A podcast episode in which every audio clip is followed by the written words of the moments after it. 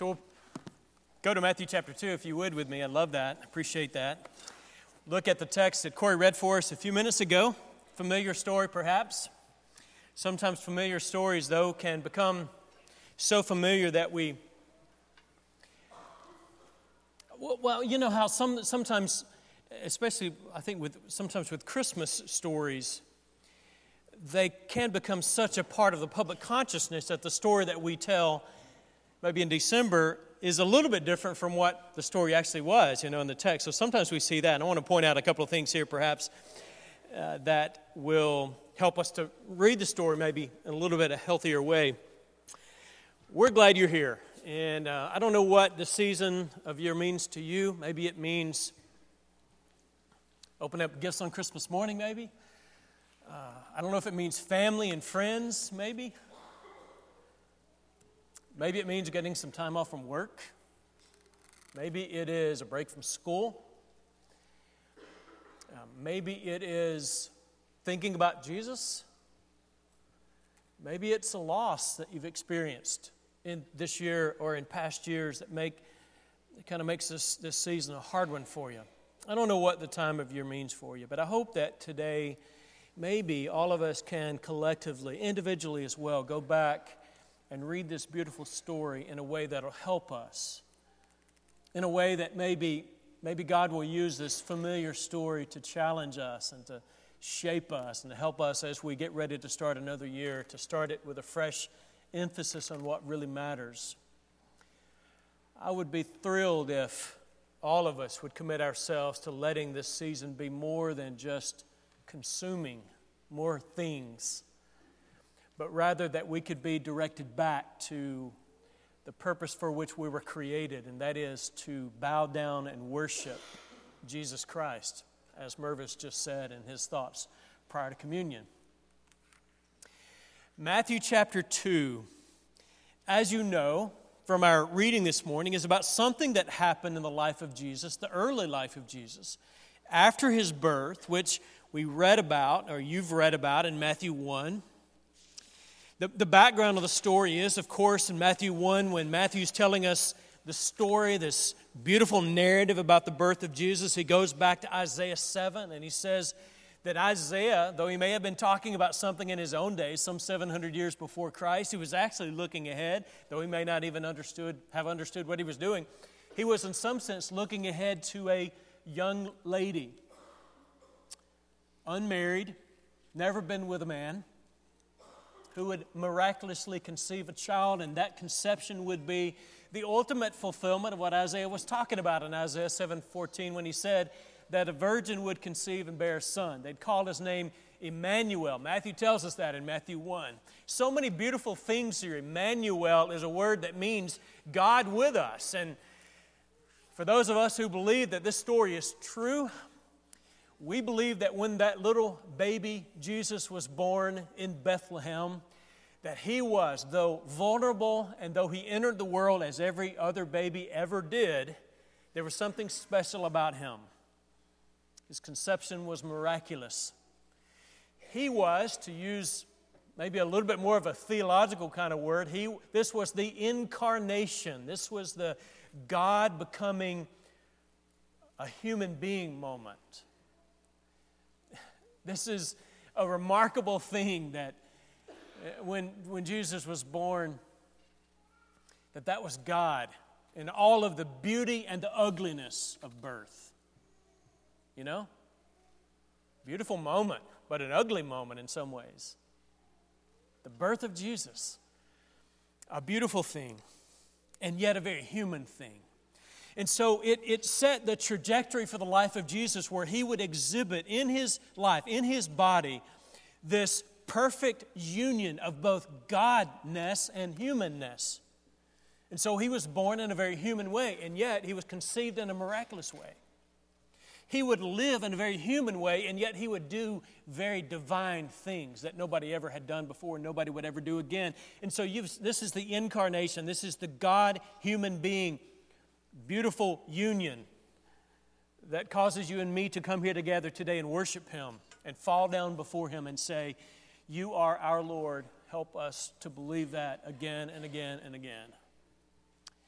So Matthew 1 tells us about that. Matthew 2 took place sometime after that. Most, most scholars, uh, you, you may have heard this before, I don't know.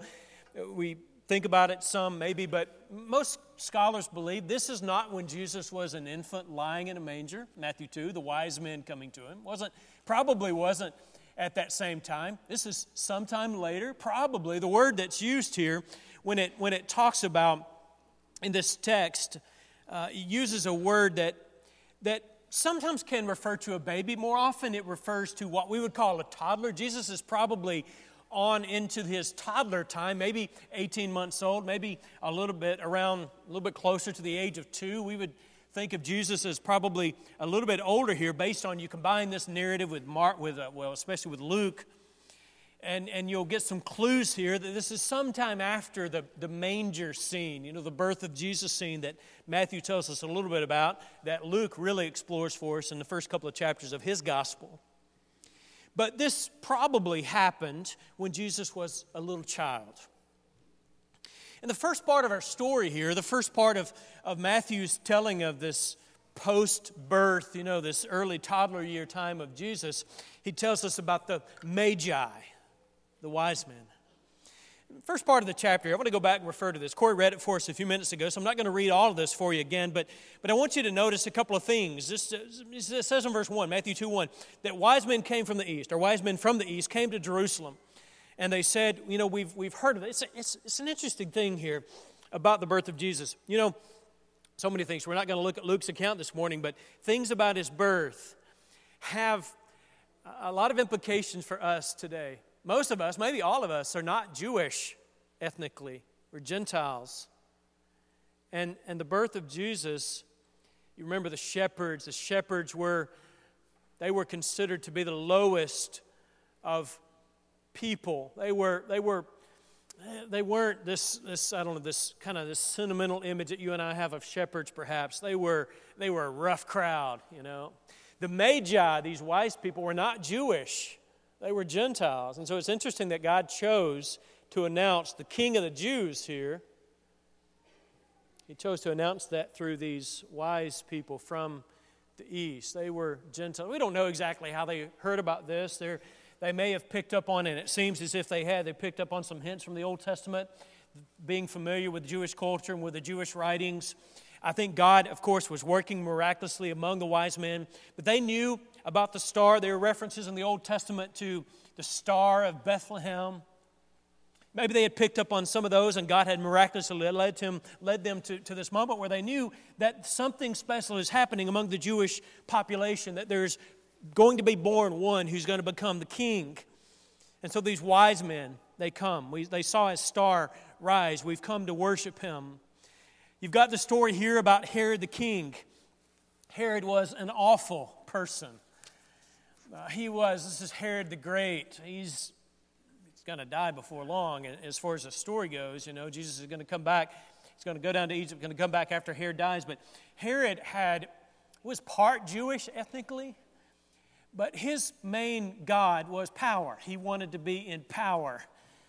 And so, so many of the things that Herod did in conjunction with the birth of Jesus and after the birth of Jesus and prior to the birth of Jesus had to do with with making sure that he stayed in power. This is Herod. If you've read any about this outside of Scripture, this is the same Herod. He had 10 wives, and he killed one of them and her two sons, his two sons, because he was afraid that they were going to try to take over his kingdom. This is, this is the Herod about whom the Caesar, Augustus Caesar, the emperor of Rome, said it's safer to be one of Herod's pigs than one of his children. That's this Herod here, not a nice guy. And so he, as Matthew tells us, he hears about what's going on, and he knew enough about the Jewish scriptures, and he knew enough about what it said about a coming Messiah who's going to reign over Israel once again. He knew about that enough to know that he needed to do something from this, from, so that he might keep the so called king from taking over his position. The story tells us that he calls the wise men there and he manipulates them a little bit or tries to. He says, I, You know, I'd like to worship this baby as well. I'd like to worship this child. And so if you'd let me know, you know, when you find out where he is, I'd like to go and I'd like to worship him as well. God's having none of that, of course. And so he rescues Jesus from him. You know, the, uh, the decree that Herod issued here is one that is a fulfillment in some ways of some hints in the Old Testament. He gives this decree after he's, you know, after the wise men don't come back to him and tell him what's going on.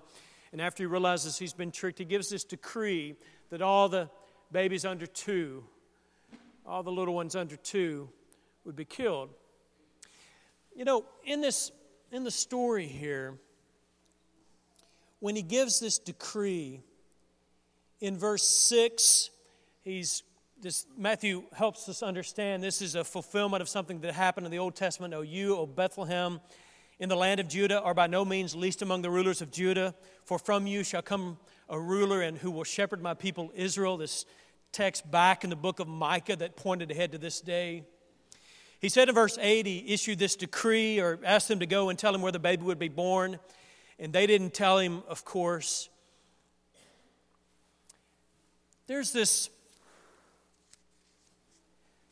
there's this passage in the Old Testament where when Israel went into exile, that the mothers cried out because their children were being killed. And, and I believe it's pretty interesting here that when Matthew tells the story here about the birth of Jesus and about what happens after it, when Herod issues this decree, that it is actually, in some ways, a fulfillment of this Old Testament story of how, of how mothers would be crying out for their children. That's a story that was told in a time of exile and God rescued his people from exile. Now, stay with me just for a second. I want you, because I want you to see this. And, and there's a reason I, I title this lesson Out of Egypt. Because I wanted you to notice here at the end of this little paragraph, in Matthew 2 13 through 15, Matthew tells us this that they had departed, and the angel of the Lord said, or appeared to Joseph in a dream and said, Rise, take the child and his mother and flee to Egypt and remain there until I tell you, for Herod is about to search for the child to destroy him. And he rose and took the child and his mother by night and departed to Egypt and remained there until the death of Herod. This was to fulfill what the Lord had spoken by the prophet out of Egypt. I called my son. And in verses 16 and following, he gave this decree. And this is where the quotation is given from Jeremiah, verse 18. A voice was heard in Ramah weeping in loud lamentation, Rachel weeping for her, weeping for her children. She refused to be comforted because they are no more. Now, what Jeremiah is doing there is he's talking, he's using the story of Rachel as an illustration of the kind of grief that mothers experienced when they went away into exile and when they lost their children in exile. But here's what I wanted you to notice there are several themes here that Matthew is drawing together to help us read this story on a deeper level. And here it is. In the Old Testament story, Israel is often called the son of God. I shared something about this maybe, I don't know, a month or two ago. And I hope this will change a little bit about the way you read Matthew 2 and maybe even how you read the life of Jesus entirely. In the Old Testament, Israel is called the Son of God. And Israel was taken down to Egypt. You remember that, right? In, at the end of the book of Genesis, when through the whole situation with Jacob and his sons and the famine and Joseph and that story about Joseph being you know ascending to power and as a result of that God saves his people by bringing them down to Egypt remember that but then you got the book of Exodus and Exodus tells us about God's people in Egypt and they're crying out for deliverance. And do you remember a story there about Pharaoh issuing this edict that all the little boys would be killed? Remember that? You see these echoes here? The little boys would be killed there in Egypt. And that's how Moses ends up being put in the little boat and rescued. You've got echoes all over the place. But God's son, Israel, is in Egypt. God send, sends Moses to them and rescues them from this captivity in Egypt, and the Passover happens, where they kill the firstborn lamb without blemish, and they take the blood. And as a result of that moment, of that sacrifice, God's people are rescued from captivity. God's son, Israel, leaves Egypt, comes up out of Egypt, crosses the Red Sea, waters on both sides, the cloud above them. Paul says in 1 Corinthians 10 that's a baptism. They're baptized in the Red Sea and they go forth and are delivered you know? Where do they go after they after they leave the land of egypt? They go into the wilderness. You remember how long they were in the wilderness? You know 40 years right? Now you think about the life of jesus here as told by matthew especially. It's, it's no coincidence. It's, it's obviously this divine thing that Matthew's doing, that Matthew's seeing here. He's reading the Old Testament story of Israel in view of Jesus. Or maybe I should say, he's reading the story of Jesus. He's telling the story of Jesus in view of the Old Testament story. So what happens is the Son of God, Jesus, is taken by Mary and Joseph down to Egypt.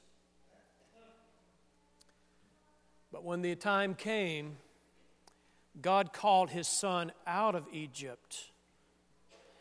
Hosea 11 is where, is where Matthew's quoting from when he says, uh, Out of Egypt have I called my son. Now, Hosea wasn't talking specifically, at least in his context, about Jesus. He was talking about Israel. And he's looking back to that time when the Son of God, Israel, was rescued out of Egypt, taken out of Egypt into the wilderness, you know? God rescued them. And Hosea also may be hinting at the time that God's son Israel went into exile in Babylon, another Egypt. And they cried out for deliverance, and God led them out of exile. He led them out of Babylon, rescued them. But God's perfect son, the son that Israel could never be, the son of God taken by his parents down into Egypt when he was a little child when the appropriate time came, God rescued him, brought him up out of Egypt back to the land. In Matthew 3, he is baptized. He's, he's becomes an adult, of course, and he is baptized by John. Immediately after the baptism of John, what, where does Jesus go? Do you remember Matthew chapter 4? He goes into the wilderness. And how long is he in the wilderness being tempted of the devil? He's there for 40 days and 40 nights, right? And in the wilderness, he is tempted of the devil during that time, but he comes through it without succumbing to temptation. And then after Matthew 4, when he's, when he, well, Matthew 3, he's baptized. Matthew 4, he's in the wilderness. Matthew 5, he goes up on a mountain and he says, This is what the law said, but I tell you this. Now, you notice some parallels here? God's son Israel went down into Egypt.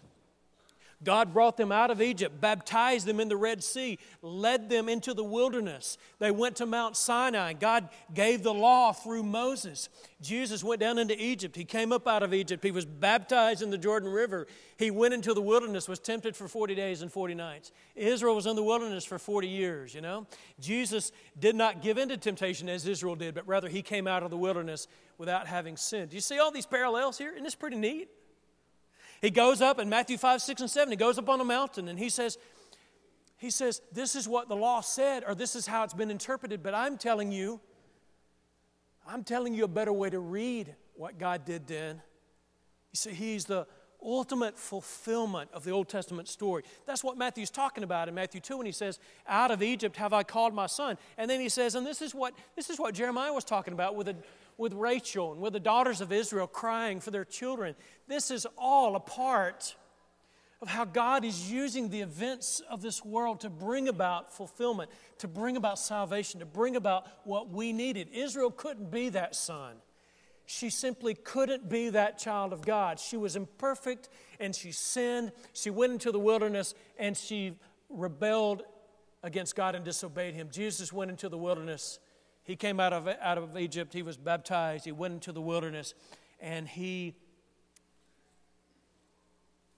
he came through it perfectly so that he might give us this covenant and so that by this covenant we might experience forgiveness. I hope I didn't I hope that's not confusing. I hope that you can follow that story. It's a beautiful thing. It's a, it's a beautiful thing. And when we read about the birth of Jesus, you know, a, a little bit of hesitation I have with the Christmas time is that I don't want us just to read it and, and, and to be overwhelmed by the kind of the, the sentimental aspect. I, I don't, I don't have a problem with sentimentalism, you know. I, I think that's a good thing. I think it's, it's great for us to, to, to think about the birth of Jesus and to think about the nativity scene and to, you know, to, to read the story and to sing the songs and all that, but, but I also think it's very important, especially if I'm talking to folks maybe some of whom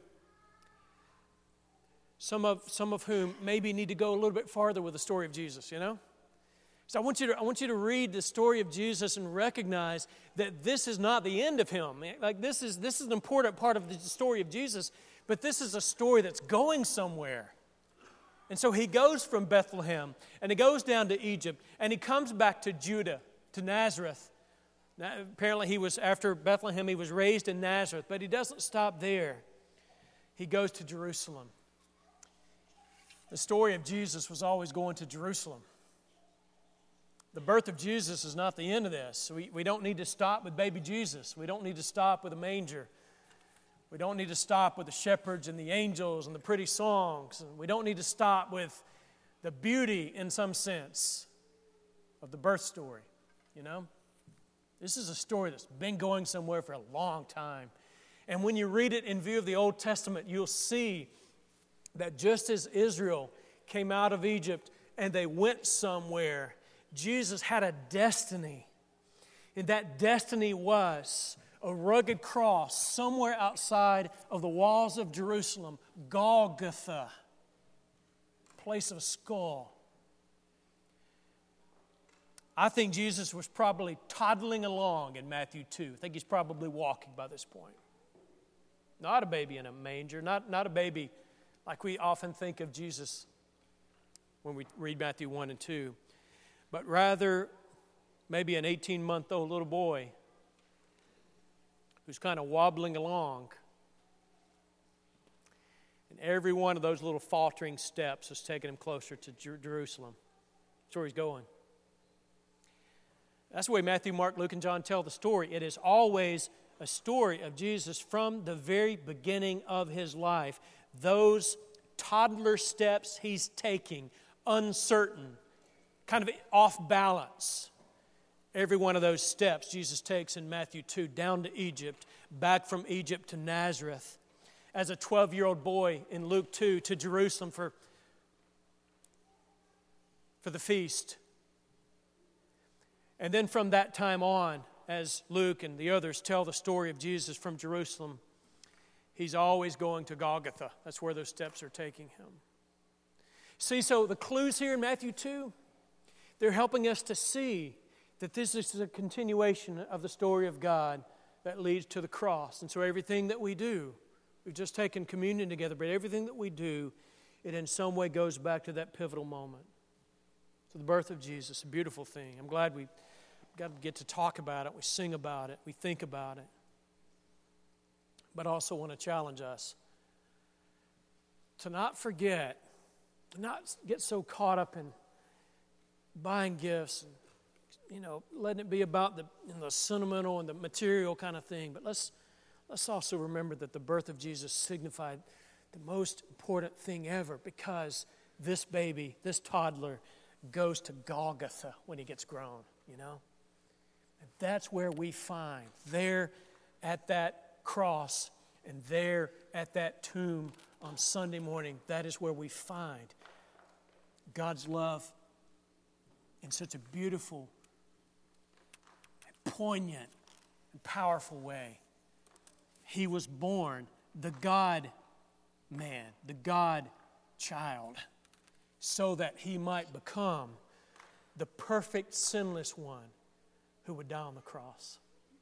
If you're not a Christian this morning, um, man, I hope, I hope that maybe when the story of Jesus is told again and again, you know, that, that something will be told in such a way that God will draw you to Himself, that God will help you to see that this beautiful story of the birth of Jesus is incredible in so many ways on a, on a deeper level. I hope you'll grasp it on a deeper level and you'll understand some of the things we've talked about this morning. This is a story that's going somewhere, it's going to the cross, you know. And God wants to invite you to the cross and to the empty tomb this morning so that you might fall down, in a sense, like these wise men did. Fall down, bring Him gifts, worship Him. What He wants you to do is He wants you to bring Him yourself and to say, I'm not mine anymore. I want to be yours.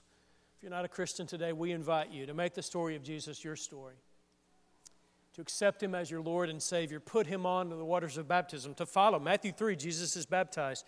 And so we'd like to invite you to follow Jesus into the waters of baptism and come up out of that water really understanding that Jesus is going to walk with you through the wilderness and He's ultimately going to lead you home. Beautiful thing we invite you to be baptized even today. Maybe you need to come back to Him today because your life, you've been away from Him. You know, your, your life has become something that you, you didn't want it to become, but it did. And you want to come back to Him today and ask for the prayers of God's people here. We invite you now to, as we stand and sing.